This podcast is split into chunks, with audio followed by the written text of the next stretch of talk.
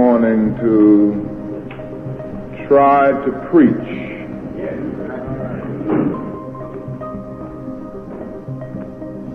And I would like for all of us, the men and women alike, to think with me from the subject a knock at midnight. Our text this morning is taken from one of the familiar parables of our Lord and Master found in the 11th chapter of the Gospel as recorded by St. Luke. It begins at the fifth verse. And he said unto them, Which of you shall have a friend? And shall go unto him at midnight and say unto him, Friend, lend me three loaves. For a friend of mine in his journey is come to me, and I have nothing to set before him. And he from within shall answer and say, Trouble me not. The door is now shut, and my children are with me in bed. I cannot rise and give thee. And I say unto you, though he will not rise and give him, because he is his friend, yet because of his importunity, he will rise and give him as many as he needed. Now, this is a parable dealing with the power of persistent prayer. But one of the things we always notice about the parables of Jesus is that although they were always told to get over one basic thought, you can usually find in every parable of Jesus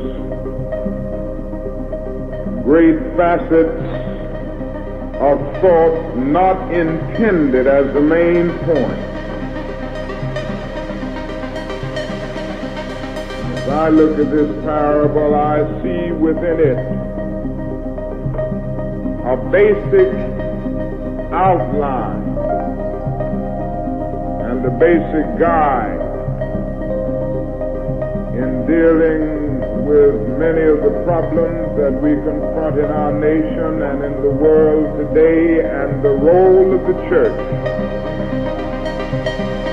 Now, the first thing that we notice in this parable is that it is midnight. It is also midnight in our world today. We are experiencing a darkness so deep that we can hardly see which way to turn. It's midnight. Midnight in the social order. Now, the Middle East has had the headlines over the last few days, but it should not all cause us to forget there is another war.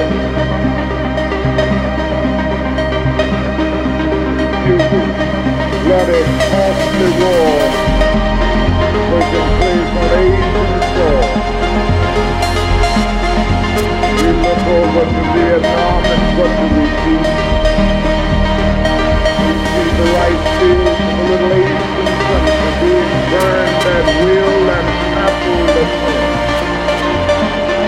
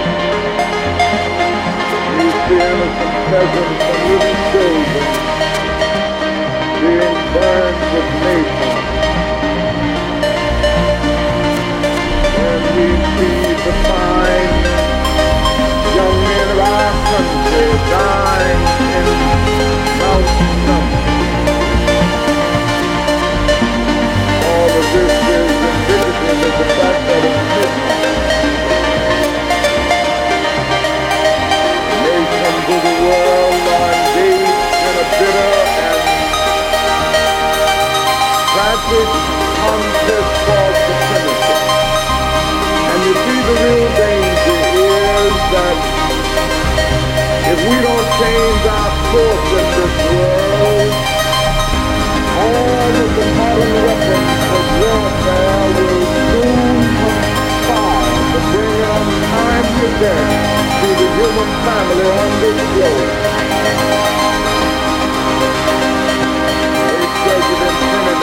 Mankind must put an end to war. War will put an end to man.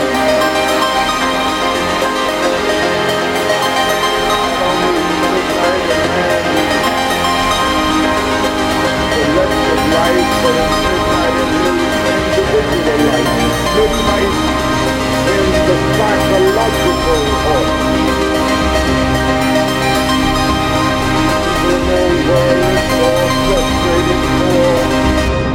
bewildered today than at any period of human history. So many that clouds of anxiety are floating in our mental skies. Psychopathic wards of our hospitals are full today. who are the popular psychologists today. They are the psychoanalysts who delve into the inner chambers of the subconscious. What are the popular books in psychology? They are books entitled Man Against Himself, Modern Man in Search of the Soul, the Neurotic Personality of Our Times. What are the popular books? the bestsellers in religion today. They are books entitled Peace of Mind, Peace of Soul.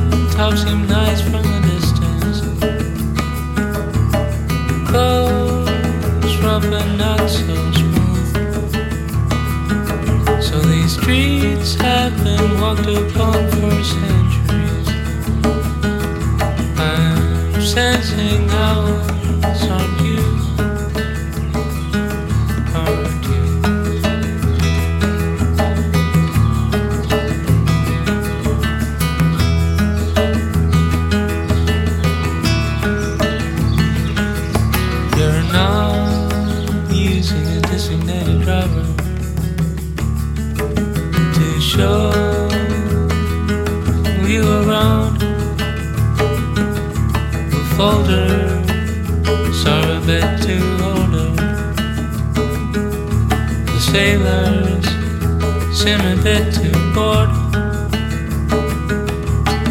Mountain tops seem nice from a distance. Clothes rough and not so smooth. So these streets have been walked upon for centuries. I'm sensing hours aren't you?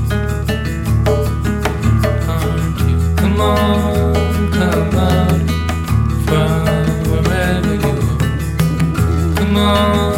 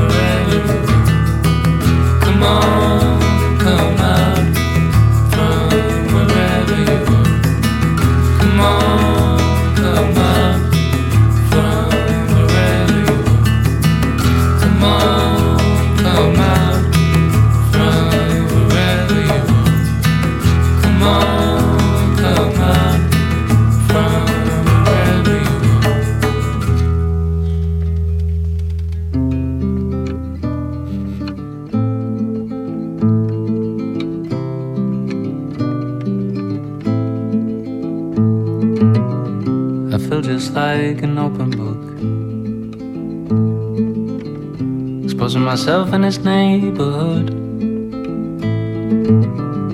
Talking to people as if I knew them well. Thinking that everyone has gone through different kinds of hell. Lately I found myself in doubt. Asking myself what it's all about. What am I doing here? What's this leading to? What's the point of all you? Well, I've got promises to keep, like a cat I know will land upon my feet each time I fall.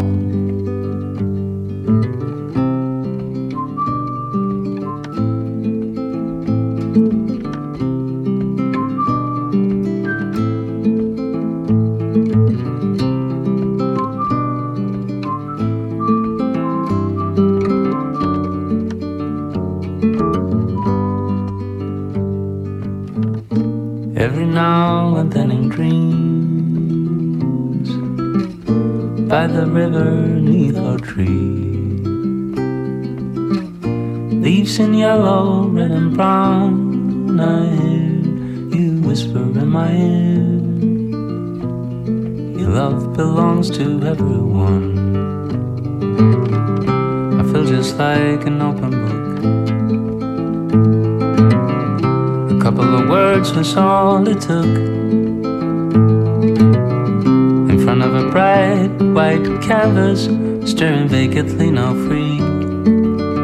Against my will, a drifting vessel in the storm, pushed around from shore to shore. I know there's so much left to see. I know I've so much left to give, but the memories remain. Yet the scars don't feel the same, filling pages one by one in the warmth of other suns.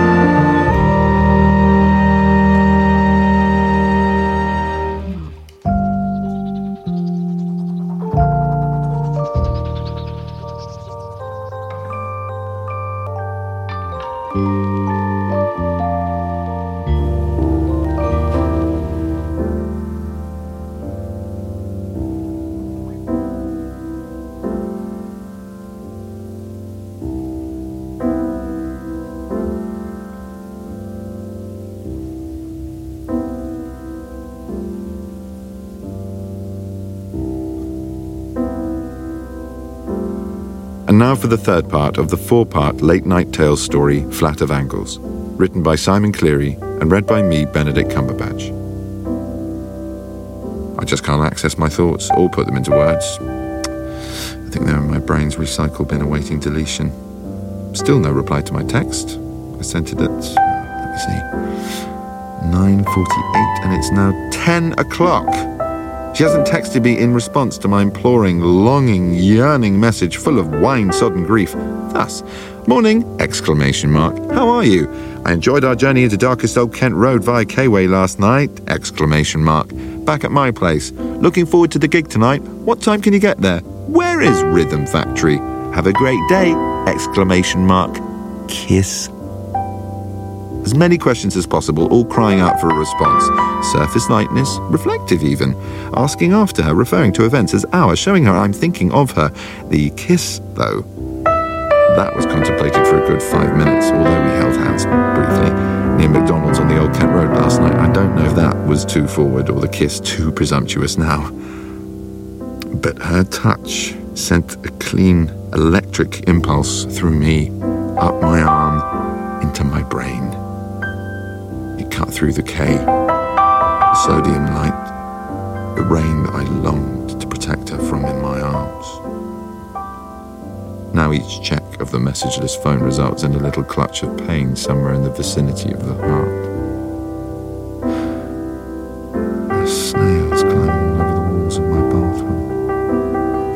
There is a bush outside the window when it rains if I've left the window open, which I need to sometimes. They crawl in iridescent tracery they leave on unknown journeys sparkles in the bulb light. I take a Tesco bag glove and gather them, bundle them out of the window.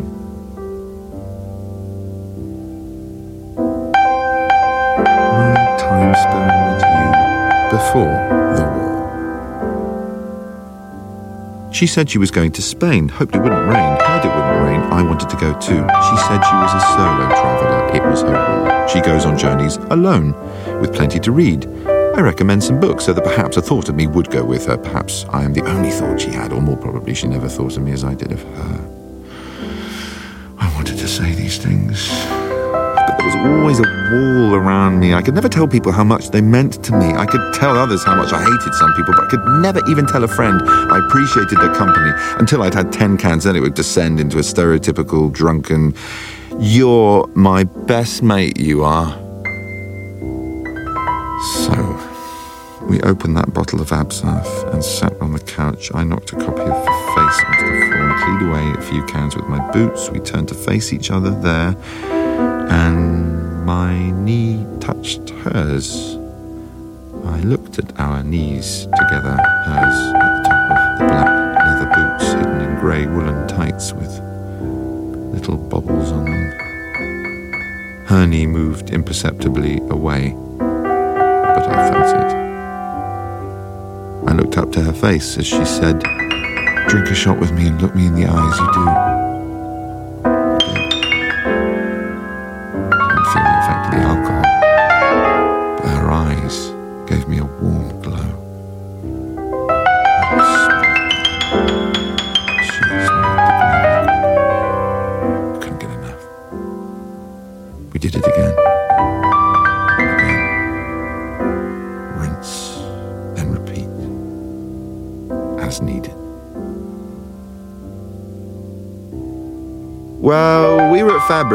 A drum and bass night, and we were about to bowl about four, just getting our coats, when we heard Tim getting in some sort of trouble with the cloakroom attendant. He'd lost his ticket. She said we'd have to wait until the end to get the coat. So we had to sit outside by the meat market in the freezing cold. At least we had our coats until eight when it was finally over.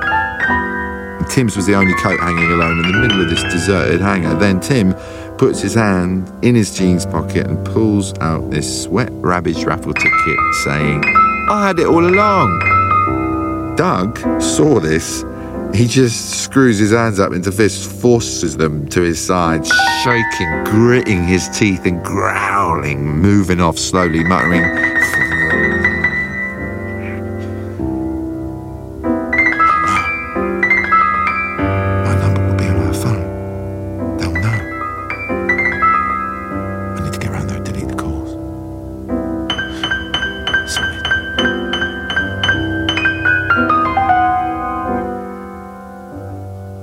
of the strong came forth sweetness.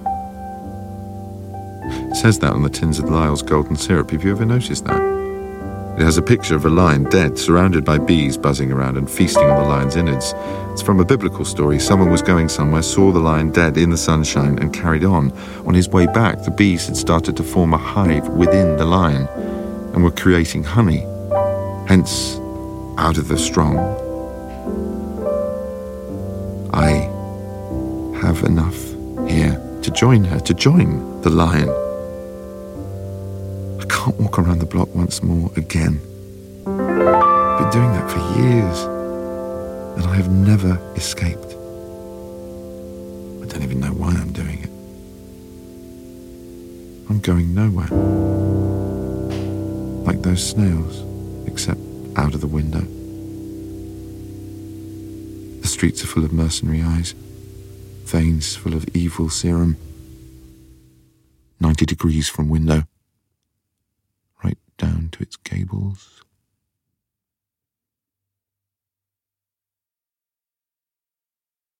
You've been listening to Late Night Tales, music and stories worth staying up for.